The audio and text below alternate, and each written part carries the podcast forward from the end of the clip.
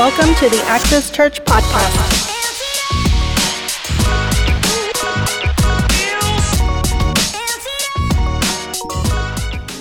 Well, praise the Lord. It's so good to be in the house of God with you. And uh, just let you know that uh, we, we watch you every Sunday morning. Amen. Amen. This, uh, this is, we enjoy what the Lord is doing and to prophetically walk with you uh, the journey. And uh, I remember when we were in, in a small little room and um, and I walked out here, and the Spirit of the Lord told me, uh, "In six months, you will be out here." And, and and Brian looked at me and says, "You you are absolutely crazy. We are struggling here. We we're barely making it. I don't know how we're gonna." I said, "If it's the word of the Lord, there's nothing you can do to stop it." And within six months, there were you. We were here, and. Uh, we are expanding and growing, and I praise the Lord for what the Lord is doing. And it's an honor to be here with you. And I brought my beautiful wife Anna with me to share and to speak a little bit and say hello to Access Church. Good morning, everyone. It's awesome to be back in, in this house. Um, as he sang that song, he never fails. And I just want to give a couple of testimonies. He restores broken relationships. Anyone who's going through marital problems, God restores. God restores because He never fails. He never fails. He is our healer. The last time I was out here, it was a healing in my body. But since that time, she's not watching. my daughter we went through a battle. We went through a battle. My daughter's 38 years old, mother of four, ages of 15 to 6 to 6 and Satan tried to attack her.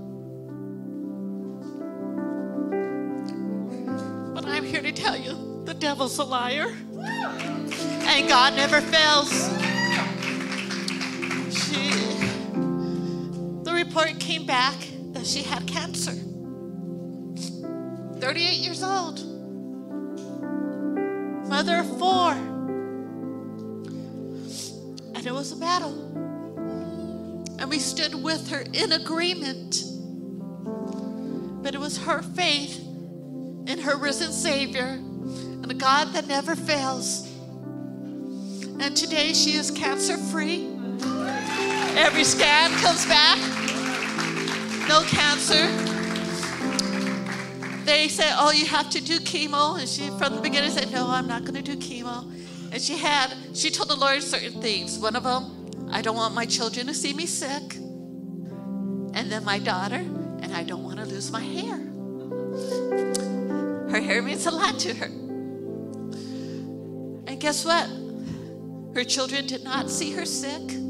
She did not lose her hair. Every time they tried to give her chemo, her body rejected it.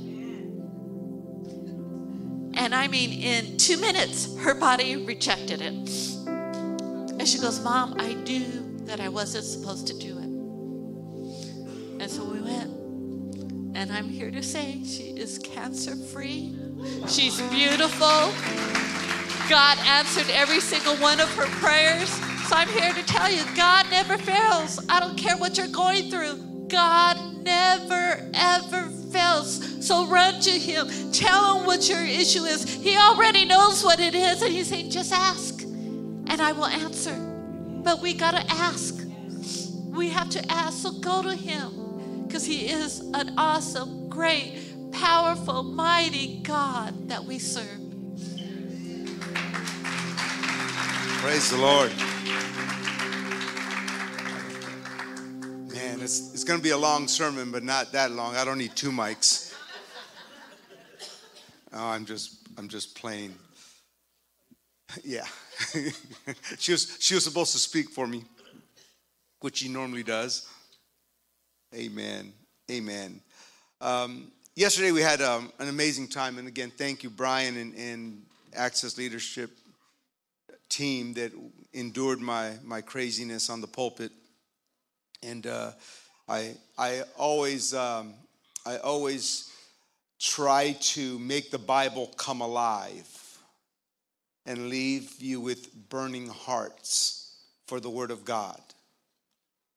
And in the day of storytelling,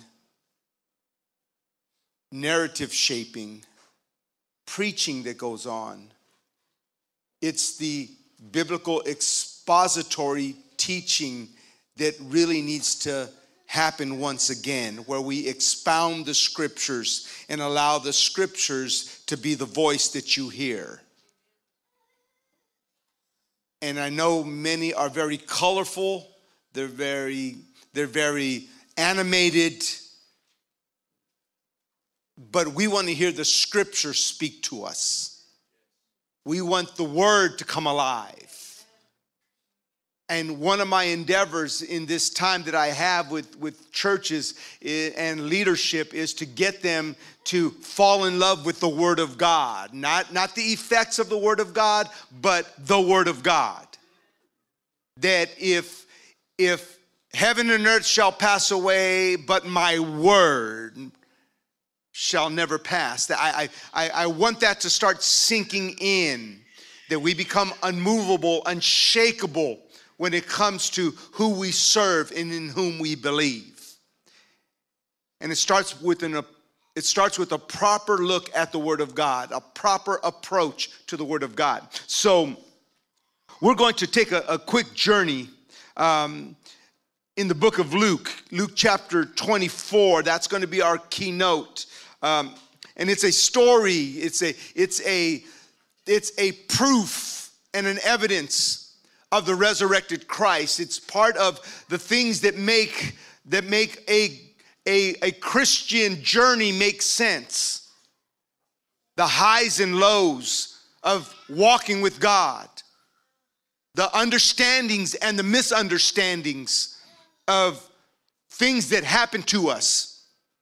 Because your Christianity is not built upon theories and theologies it's built upon experiences and events, things that happen to us, things that shape us, that make us go, hmm, what does this mean?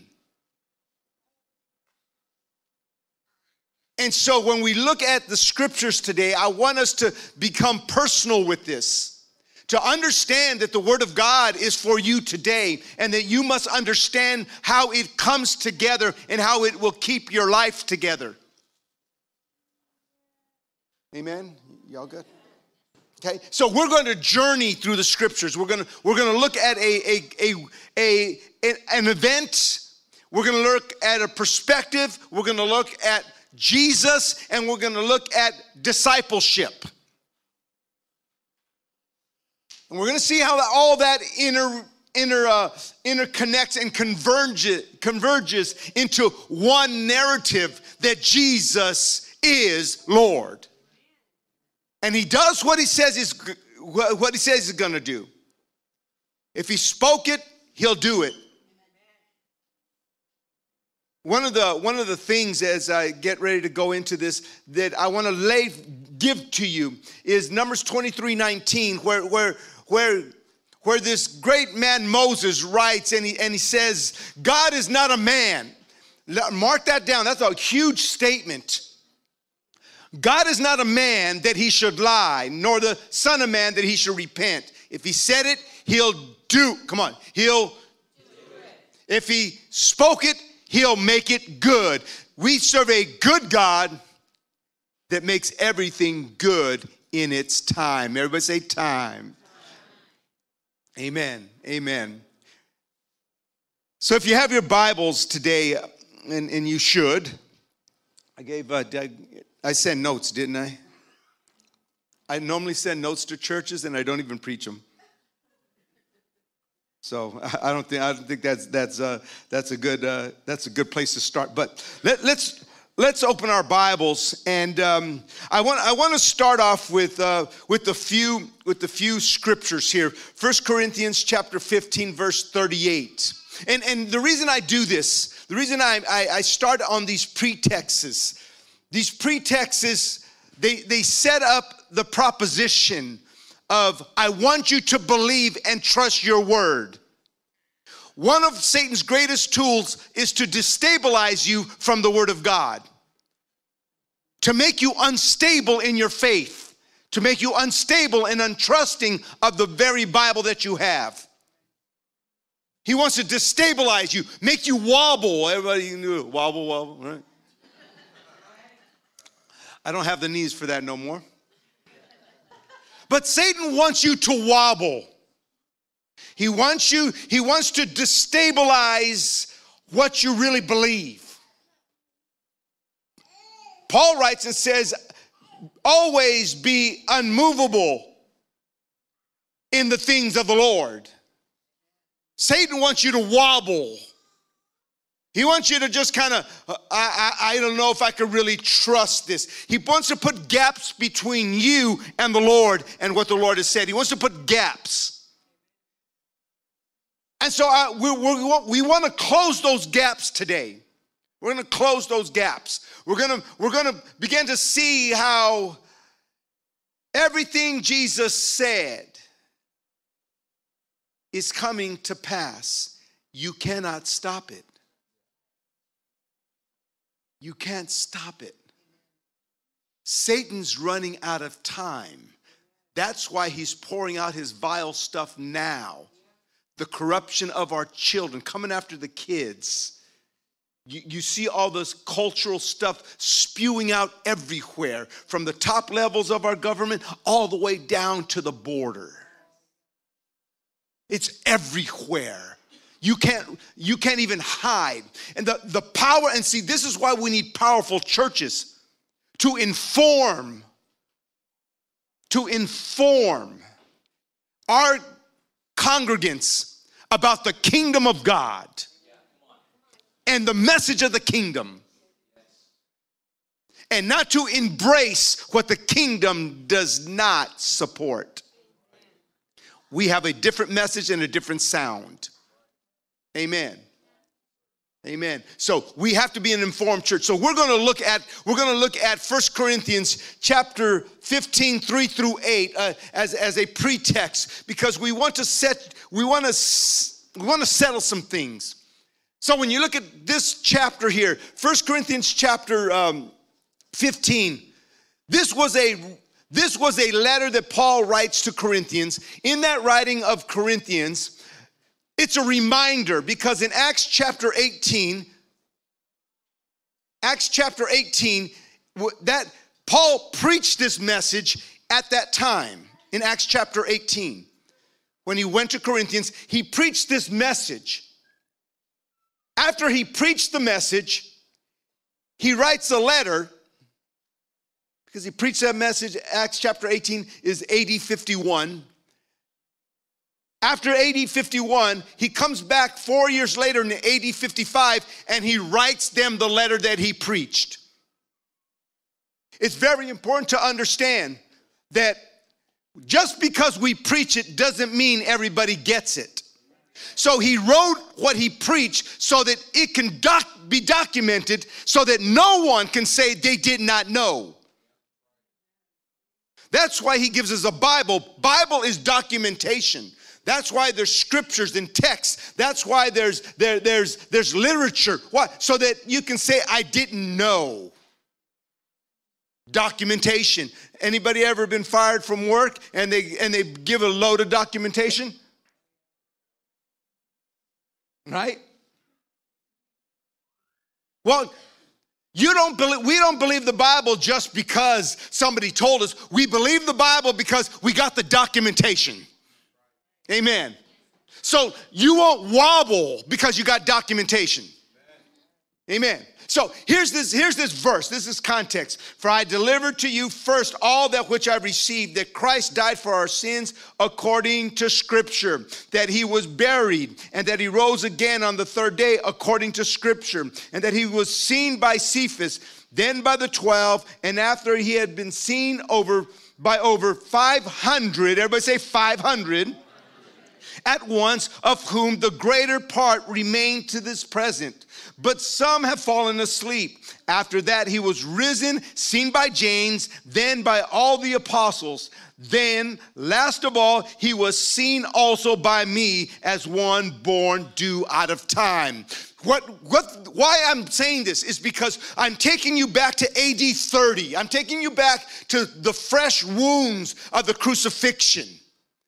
When something freshly happens, that is when the greatest documentation is necessary. Who was there? Who did it affect? How, did, how does your Bible come, come alive in us today? How can I trust it today? Watch this. Acts chapter 1, 1 through 3 says this. The former account I made, O Theophilus, of all that Jesus began to both do and to teach until the day in which he was taken up, after, after he, through the Holy Spirit, had given commandments to the apostles whom he had chosen, to whom he also presented himself alive after his sufferings by many infallible proofs, being seen by them during 40 days and speaking of the things pertaining to the kingdom. So now we understand that what Paul wrote in Acts, in, in, in uh, 1 Corinthians 15, he now, Luke confirms it right here that there were some appearances, there were some things that happen here that are consistent with your Christianity. That are consistent with why we believe what we believe. This was this is a this is a very strong, strong um, perspective to hold on to. This is the strength of our, of our Christianity that Jesus Christ rose from the dead, that our, that our faith is not in vain, that our preaching is not in vain. It's all right here. It's all right here. So,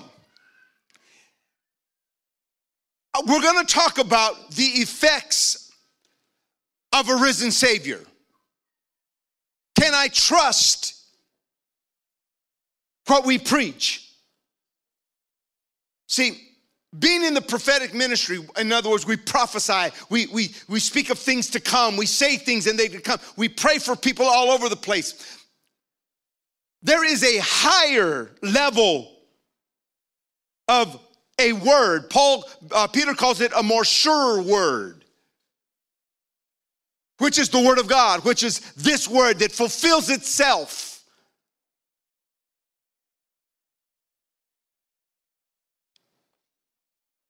Luke chapter 24, if you can go there, we're gonna we're going to we're going to lock in, keep this pretext in, in place because this is, everybody say, the second appearance.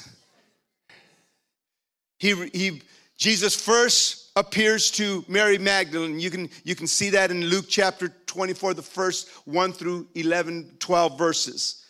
But we're going to pick up, we're going to pick up on these two disciples that they're walking on a road.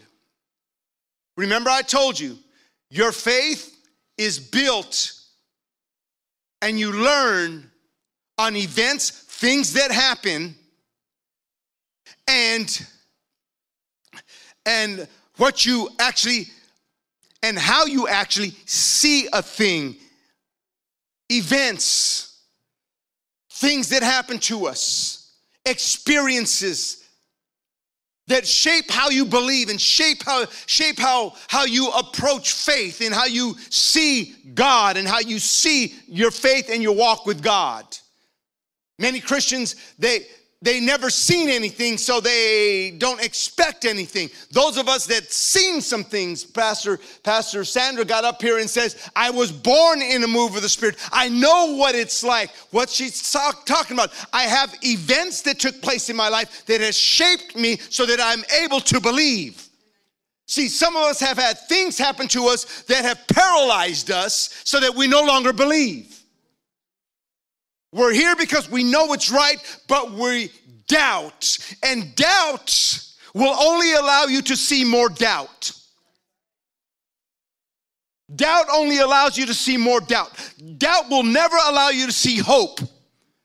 Doubt will never allow you to see the narrative that there is faith that can change everything. Because doubt is a paralyzing perspective to live through. Doubt, doubt will, will rob you. It'll shape narratives. It, it, it, it will make you start believing things that don't exist. Doubt breeds fear. What is fear? Fear is the anticipation of pain or danger. Anticipation, I mean, it's not even there yet, but it's happening. How many go to Thanksgiving dinners and you don't want to see your mother in law? Oh, you don't want to see that one person. And you and and, and it you know, Thanksgiving, Thanksgiving is three, four months away, but there's an image in your mind that comes that already forms a negativity about going to that event. That's what fear is. It's an anticipation of pain or danger. Fear breeds that so that you never come into a full experience of a good relationship because you have an anticipation already that creates a narrative that drives a behavior that forms a feeling and that forms isolation. We must come away from that. And we shatter that with truth. Everybody say truth. Come on. We shatter it with truth. We shatter that with we shatter that with God's word. So here we have a situation here. I want us to, I want us to look at Luke uh, 24 starting with verse 13. It says, Now behold, two of them were traveling the same day to a village called Emmaus, which was seven miles away from Jerusalem. A seven mile walk. A seven, do we have any walkers here? Do you know how long it would take to walk seven miles? You know, it, it's, it's roughly about a seven hour journey, a seven hour walk. Everybody say seven hours. See, anybody ever drive seven hours? It's a journey, uh, seven hours. It's like, oh my God. Yeah, you're gonna need God on a seven hour journey. Watch this. Listen. And they talked together of all these things. Everybody say, all these things. John chapter 19, I want to give you about these things. I want to give you about the things they talk about. John 19, 25. Okay? Now there stood by the cross of Jesus his mother and his sister, Mary, the wife of Cleopas, and Mary Magdalene.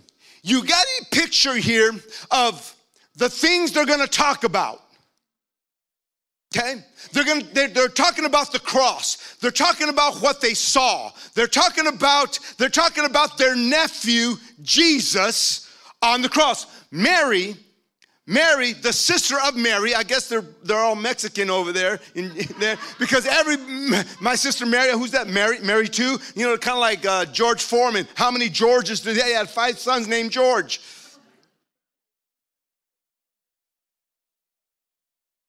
But when you look at this, when you look at this, I want you to begin to, I want the word of God to start making sense to you because this is right after, this is three days. Everybody say three days. After he rose, after he was buried and died, and they saw this tragic thing.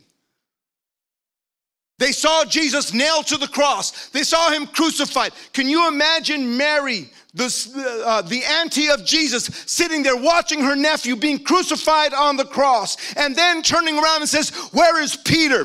Where is James? Where is John? Oh, John, you're right here next to I'm good. You're good. I like you, John. At least you stood here and stood by and watched my nephew be crucified. Mary, Mary takes a very central family. Everybody say family. Because this is family time. This is when the family comes together and something's happening to a member of the family, and not even Jesus and his brother, not even Jesus' brothers were there. But Mary, the mother of Jesus, Mary, Mary's sister was there, and Mary Magdalene. Oh, those three, the Trinity. Mary Magdalene, Mary the sister, and Mary the mother of Jesus.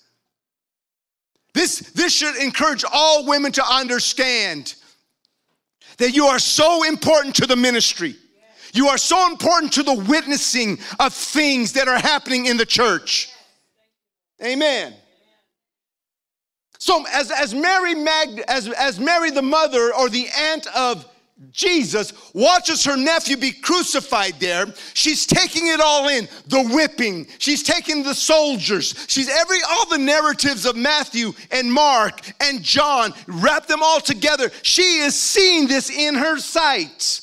She sees the, the, the, the heavens change when he passes away. It is finished. She heard the seven words of Jesus. She saw all these things. That's you can't shake that from someone's mind. Anybody ever see an accident on the road and you can't get over it? You see something you you can't get out of your head? She could not get this out of her head. Cleopas, Cleopas, the uncle of Jesus, he's also there. He's, he's watching this also. So when you take John chapter 19, put that in the narrative of Luke chapter 24 as we continue. So now you know why they are talking the way they are talking. In fact, after this, this, this gruesome sight that they saw, they saw him beat. They saw him being crucified. They heard the Roman soldiers. They saw the cruelty of man. They saw the judgment of God upon the body of Christ. They saw it. They saw the two thieves that, that, that were on the right side and the left. They, they saw all this stuff. And now it's over and done. Jesus Christ is in the tomb. The third day, he rises from the dead. And Cleopas and Mary, they're no longer, listen, they're no longer in Jerusalem. They had to get out of there. They had to go home. They had to, because they had to deal, they had to detox with what they saw, but they couldn't get it out of their mind. So they're walking on this road. Everybody with me? Okay? They're walking on this road. And they have they have a perspective. Listen to the listen to this and we'll, we will walk this through. Now, behold, two of them were traveling the same day to the village called Emmaus, or the road to Emmaus. Emmaus. The, the, name, the name Emmaus is important because any, any women here that, that I know we're in the we're the age of showers, but anybody ever still miss the nice hot bath?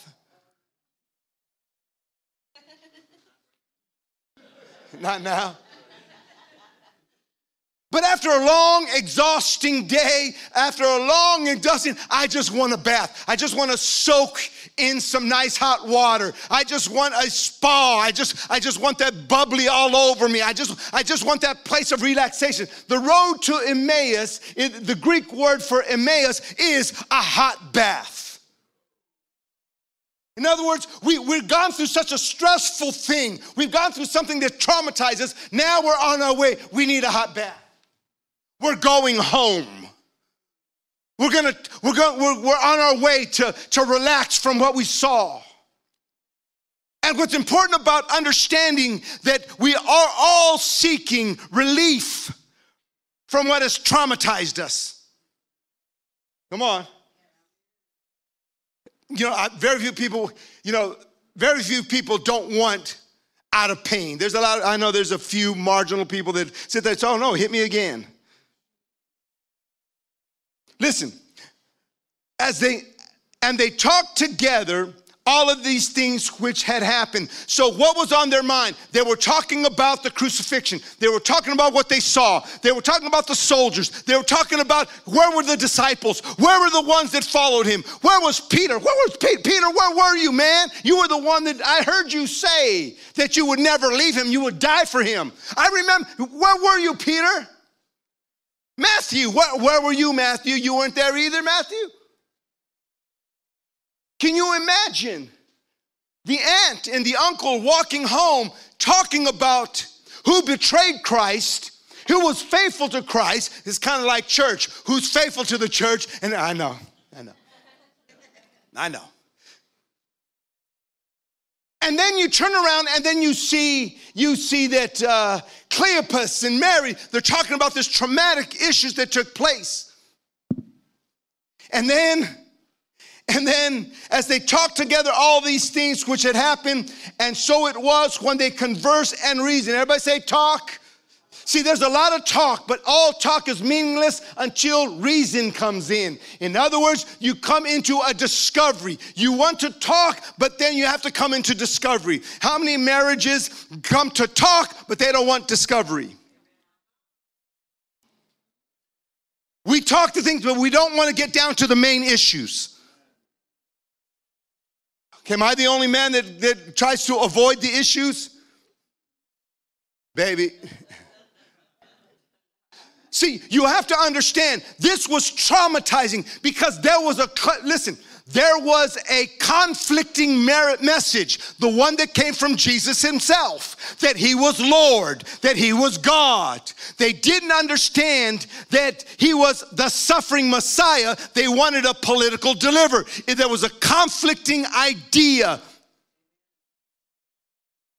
that they did not expect him to be crucified. They didn't want him to be crucified. They wanted him to, to deliver them from Roman government. And, and so this narrative was driving them.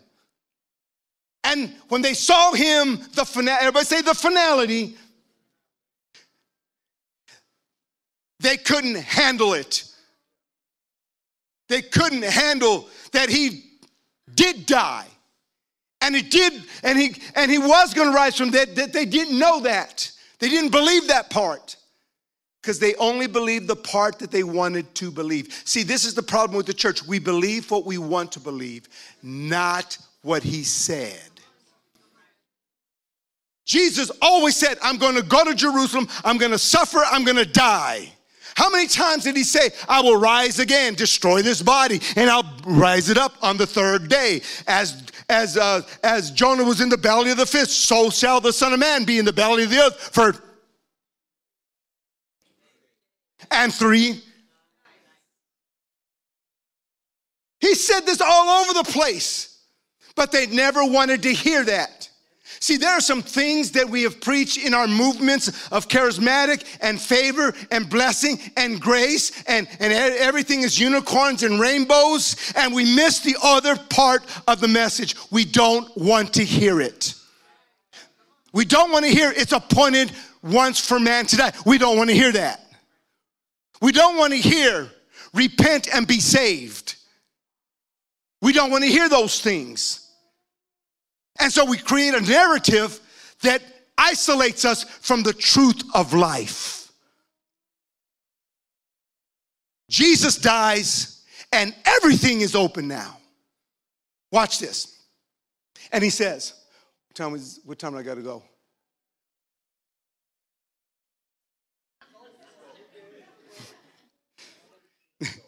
Just go? Okay? okay? Here we go. Here we go. Watch this. It says, but their eyes were restrained. Okay? So, so it was while they conversed and reasoned that Jesus himself, listen, this is what you want. Anytime you want to start having a real discussion to come to real answers, Jesus will be there. When truth is sought, he will show up because Jesus says, I am the way, I am the truth, I am the life. Listen, they once they came to the point of reason, what was that? they began to do an autopsy of their thinking. They began to start analyzing why did we think this way? Why did he die? Why the whys started coming up. And the minute you start asking the whys, that's when Jesus shows up because the whys will lead you to the truth. And Jesus himself, everybody say himself. See, Jesus in your marriage will show up himself. Jesus in your personal life, he'll show up himself when you begin to come to an autopsy of why you're thinking the way you're thinking. How you perceive it the way, why do I see it this way? And this happened. I like what Luke Coulter calls it my heart was confused with what I saw and what I believed. Yeah, I quoted Luke, huh?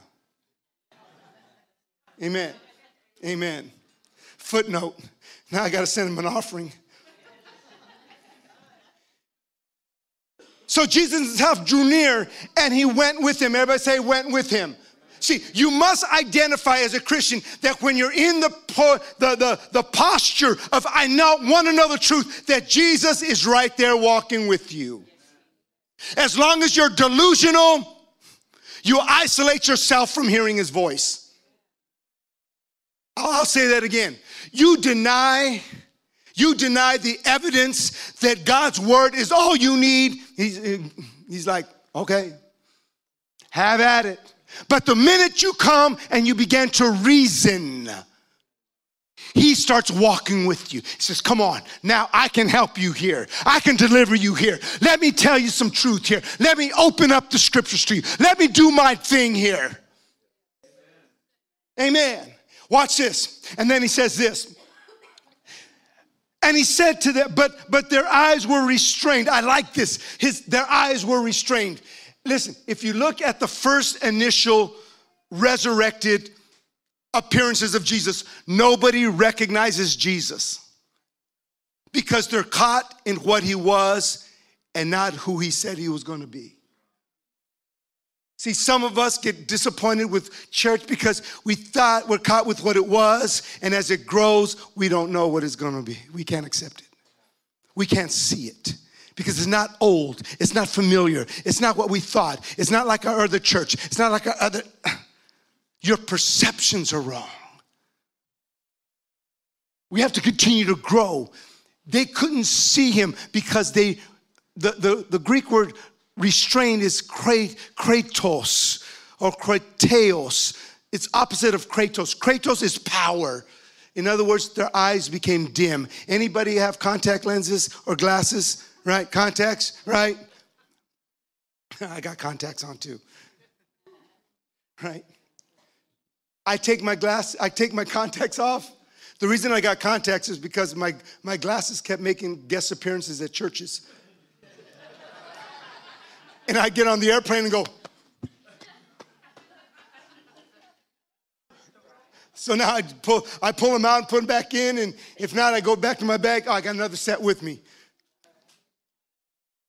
But it's because my eyes are restrained. I, uh, there's no strength there. Kratos means strength. See, you need strength to see truth. You need strength to be able to handle what you see. And the resurrection, all the disciples, everybody appeared to, wasn't ready to see what they saw. Amen.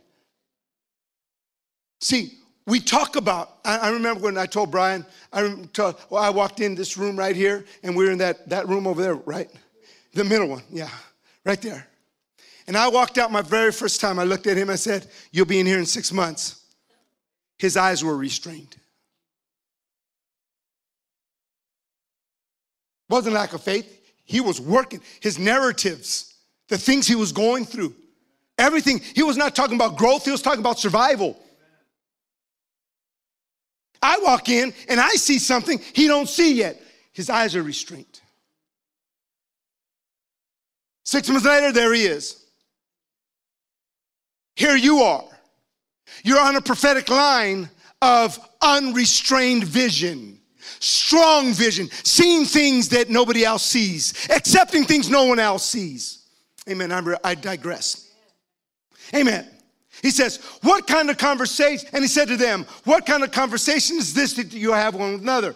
Then one of those named Cleopas, can you imagine your aunt and your uncle not recognizing you?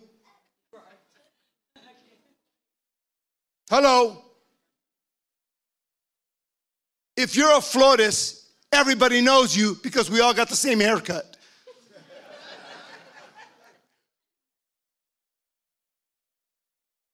They did not recognize him. Listen to this. Then the one whose name was Cleopas answered and says, Are you the only one? Are you the only stranger that have not known the things that happen there in, in these days? And he said, What things? You have to understand, in order for truth to come in, you have to be able to handle questions. Questions are the friend of Jesus. Jesus plays along with them. Uh, what? What? What friend? What? Tell me what happened. Explain to me. Explain. Talk to me. I don't know what you're talking about. See, Jesus wants to hear your full narrative. He wants to fear, he wants to hear everything of why you think the way you do. Watch this. And he said to them, What things? So they said, The things concerning Jesus of Nazareth, who was a prophet, mighty indeed and in word before God and all the people. And how the chief priest and other rulers delivered him to be condemned and crucified. But we were hoping that it was he who was going to redeem Israel. Indeed, besides all this, today is the third day since these things have happened. Think about this. Three days they were sitting in Jerusalem, marinating. Everybody say marinating. See, when you hang around people that have the same narratives and you can't handle it no more, you got to go. They said, We got to go home. We need a hot bath. We got to get rid of this. What we saw was devastating because when your hopes, when your hopes and your dreams are shattered, only truth can keep it together. Amen. Watch this. And then he says this. And then he says, verse uh, uh, 22.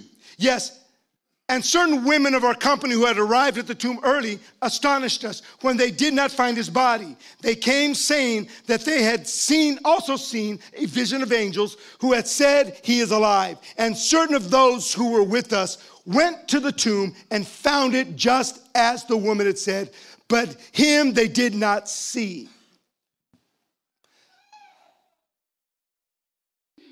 It's very difficult to believe a message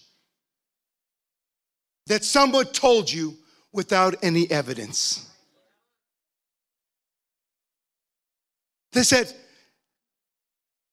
the, the disciples were like, we don't believe this.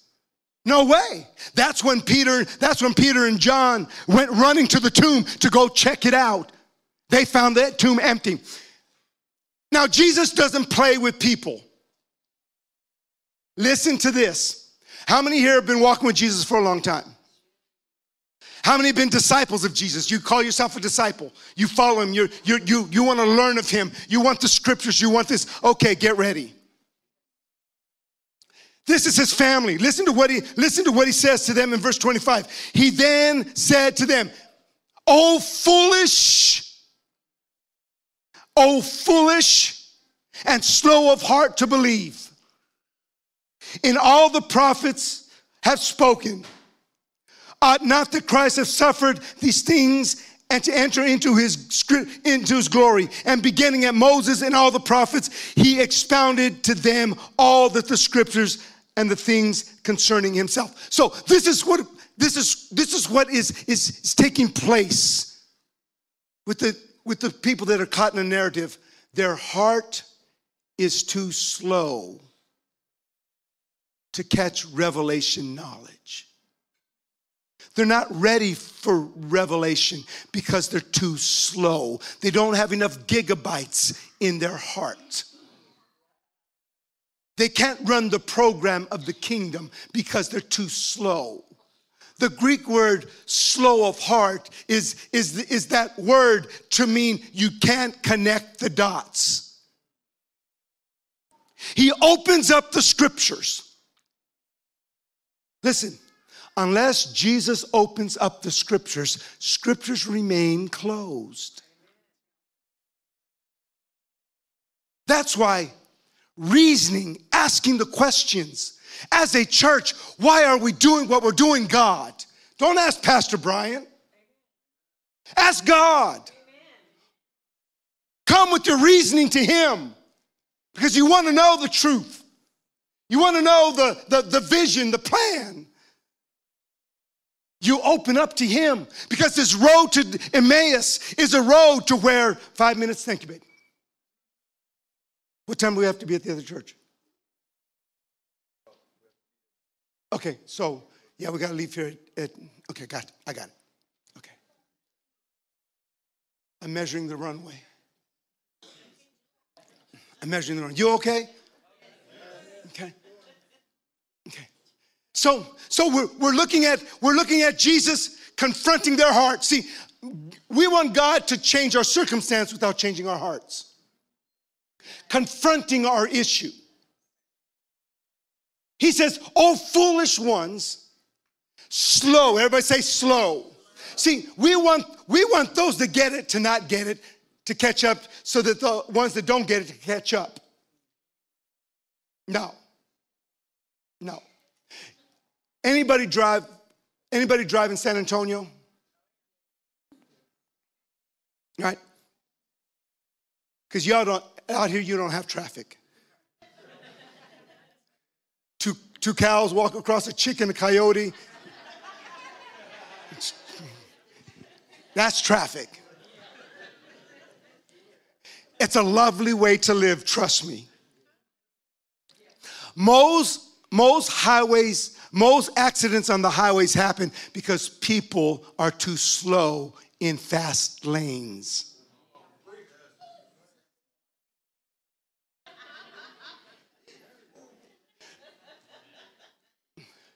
Most accidents happen because people violate known laws. It's same thing in the spirit. You, you are on the you're off the road and you're roadkill because you disobeyed certain laws. And the Holy Spirit arrests you on the side, or you crash into somebody. See, most most church accidents happen because somebody's going too fast and someone's going too slow. Why do you think the Autobahn in Germany is so, is so uh, awesome? It's because everybody goes fast. See, the synergy of a church is when people start moving at the same speed. See, Cleopas and, Mar- and, and Mary, they were too slow. Everybody says too slow. See, some of you are too slow. You want somebody to always come pick you up, take care of you, feed you, do this. You want pestering, not pastoring. He didn't shake my hand. I, I'm going back to the other church. I like how they preach here, but he don't shake my hand. I want to go to the guy that shakes my hand and doesn't preach good. Because I get my personal attention. You're too slow. You're too slow. See, some of you are just too slow. You're 18, you're gonna be 25. And if you don't progress, you're too slow. You're too slow. Jesus was telling Mary, can you imagine telling your uncle and aunt, you're too slow, auntie?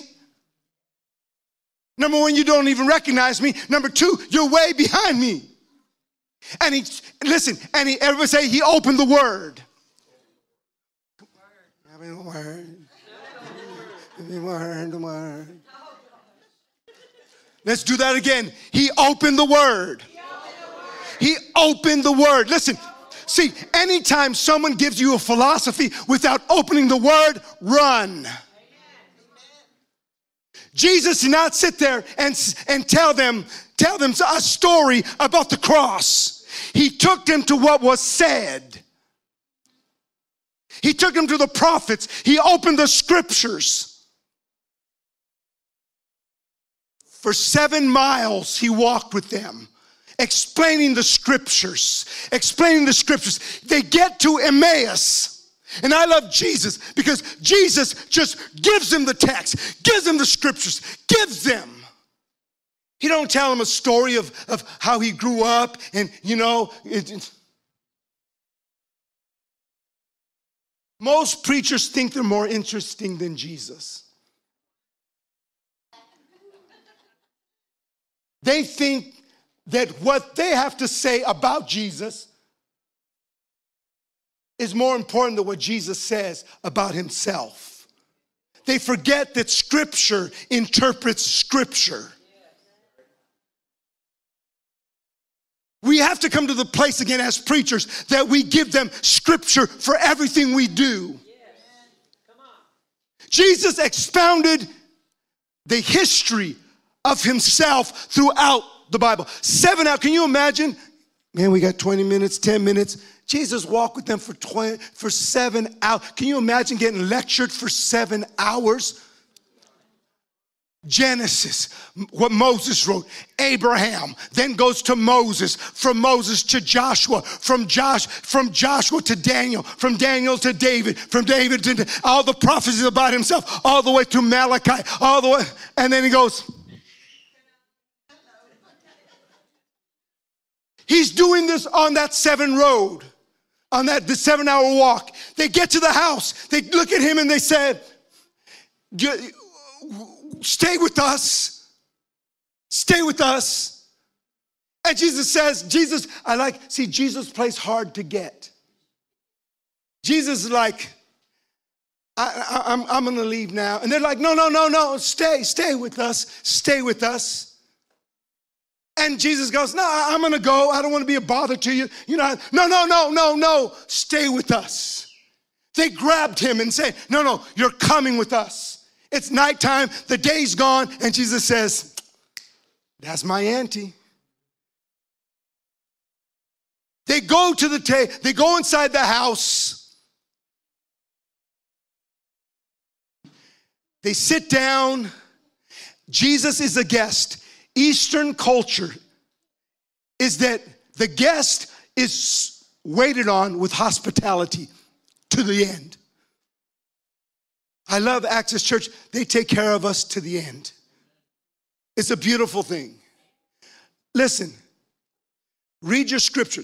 Jesus goes to the head of the table. Why? Because he takes control of the house. Anytime revelation is going to come to you, it's because Jesus is at the head of your life again. Sometimes we don't catch up. Jesus comes to the head of where you're at and supernaturally moves you forward. He takes the bread and he blessed it. They didn't get it. Listen, they didn't get it yet. He blessed the bread. Then, the next step, he broke the bread. When he broke the bread, they saw the wounds The same ones that were on the cross, the same ones that hung there and cried, Father, Father, forgive them for they know not what they do. The same hands that's, that told the Lord, It is finished. They saw that and they went, It's Him. And He took off. But what left behind him was not the fact that they saw the wounds. Listen, they weren't scars, they were wounds. You only get scars through healing in time.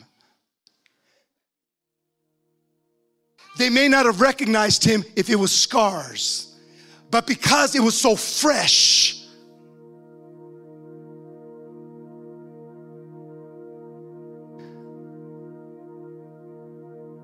they saw his wounds. If you were at the, how many were at the leadership conference yesterday?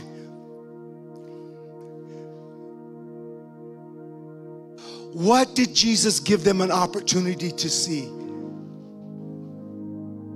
The evidence that what was on the cross is now in your living room and it's now in your heart. Everything shifted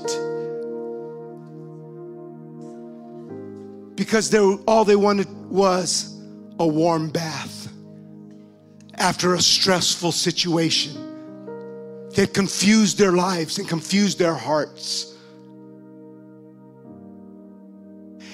And that warm bath can only be taken when you examine the evidence and come to a revelation that Jesus is Lord.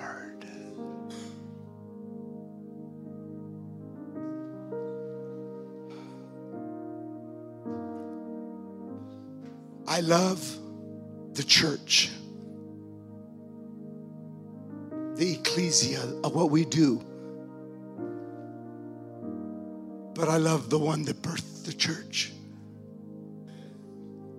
because I've examined the wounds.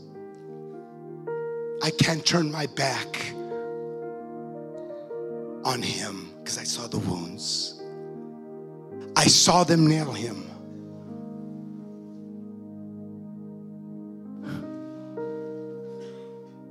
I can't get that out of my mind.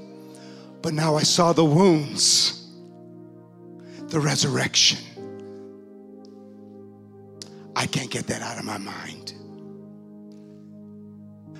Some people will hold on to negativity and always lose their possibilities.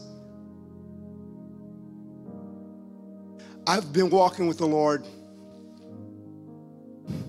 I've been preaching 43 years walking with him. I was born in church.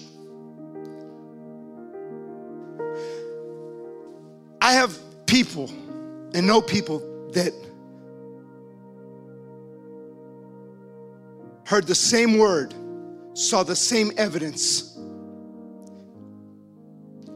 and they're too slow still.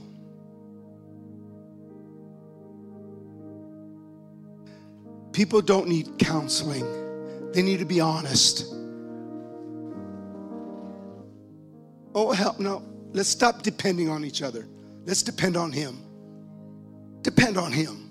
Take the pressure off leadership to cater to you and depend on Him. And start saying, I saw the wounds. And guess what? Guess what? After Jesus takes off, you know what they said? My, how our hearts burned. Burned. My heart is burning because when He opened the scriptures, He opened my heart. See, God opens your mind, then He opens your heart, and then your heart opens your will.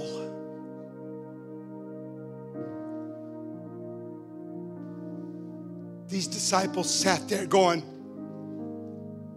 That's not my nephew. That's my God. And my heart burns.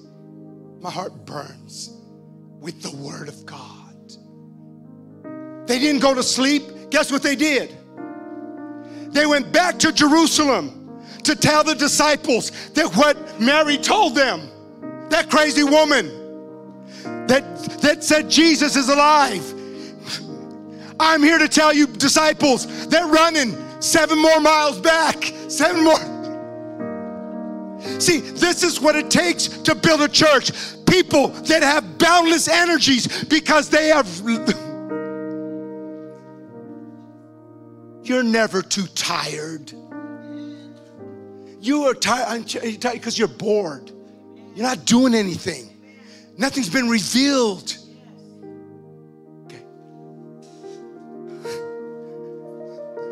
I gotta go. I gotta go. Listen. I want to pray for those of you that have a slow heart. Do you want to take this city? Pick up your pace. Get rid of your narratives. Get rid of your doubt. Pick up your pace. Pick up your pace. I got preachers I deal with. I don't deal with them no more. They're too slow. You're too slow, man. How do I know that? They want my energy, they don't want my revelation. I got time, man. I got time.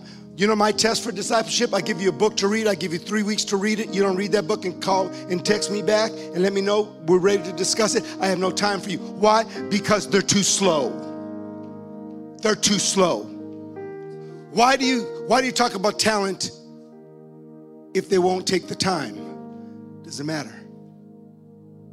Jesus told his own aunt and uncle, You're too slow. You're too slow. This morning, if you're slow, and I admit it, I was slow. I'm slow. There's certain things God wants me to do. I'm slow. We're going to pray for that today. How many would like to see this campus at 300 people by the end of the year? How many would like to? No, no, no. Stand to your feet if you want to see that. Stand. These are the committed. Listen. No, listen. It's true. It's a biblical model. All throughout the book of Acts. And the word grew and the church increased. The word grew and the church increased. The word grew and the church increased. All throughout the New Testament, uh, all throughout the book of Acts. Today, how many want to grow instantaneously? Say, I'm going to be bigger and I'm going to go.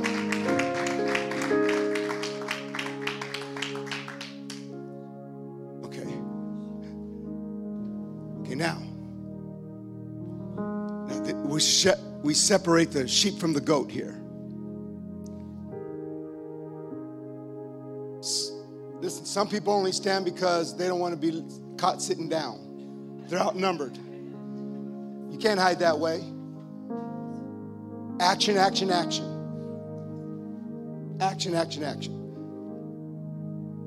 And it's no, listen, it's no, it's no detriment to you or no finger pointing to you if, if you've if you've fallen behind.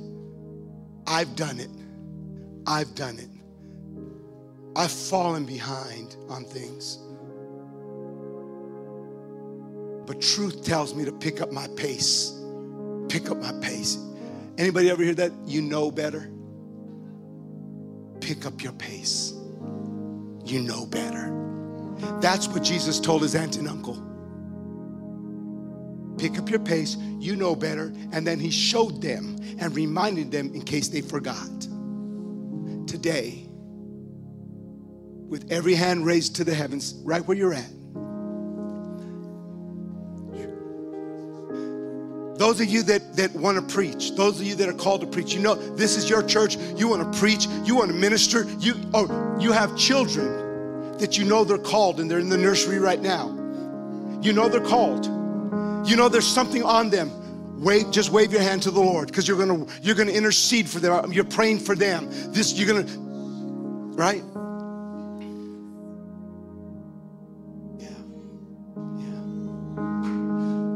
Father, in Jesus' name, Pastor, come up here with me. Yeah. Is our pastor here? Come on. We're to hold hands. We're coming to agreement that we're going to grow and increase. We're going to stop being slow. Father, in Jesus' name. Apostolically, we call for growth to double, to save souls. In Jesus' name, cause your word to increase in every believer that the word will expand in them and grow and increase, and the church will grow and increase. Father, supernaturally, by your presence, by your power, in Jesus' name, we refuse to be out of step with you. We refuse to walk in false narratives. We refuse to interpret incorrectly what you are doing, what you are saying, where you're leading us. In Jesus' name, Father. Let our hearts burn this morning. Give our spiritual cardio. Make our hearts burn. Make our lungs expand so we can breathe more, move more.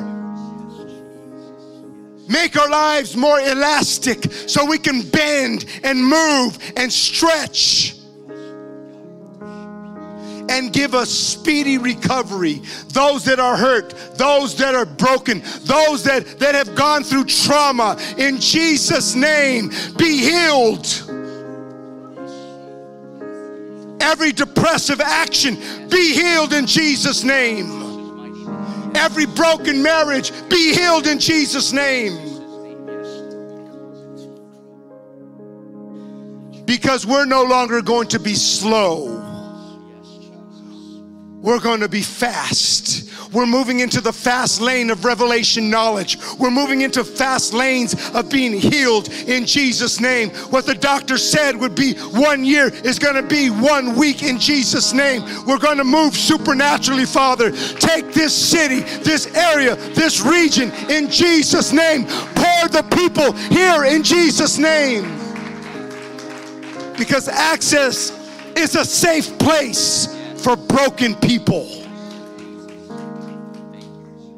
In Jesus' name, thank you for your truth. Thank you for your word. We move in you and we have our being in you in Jesus' name.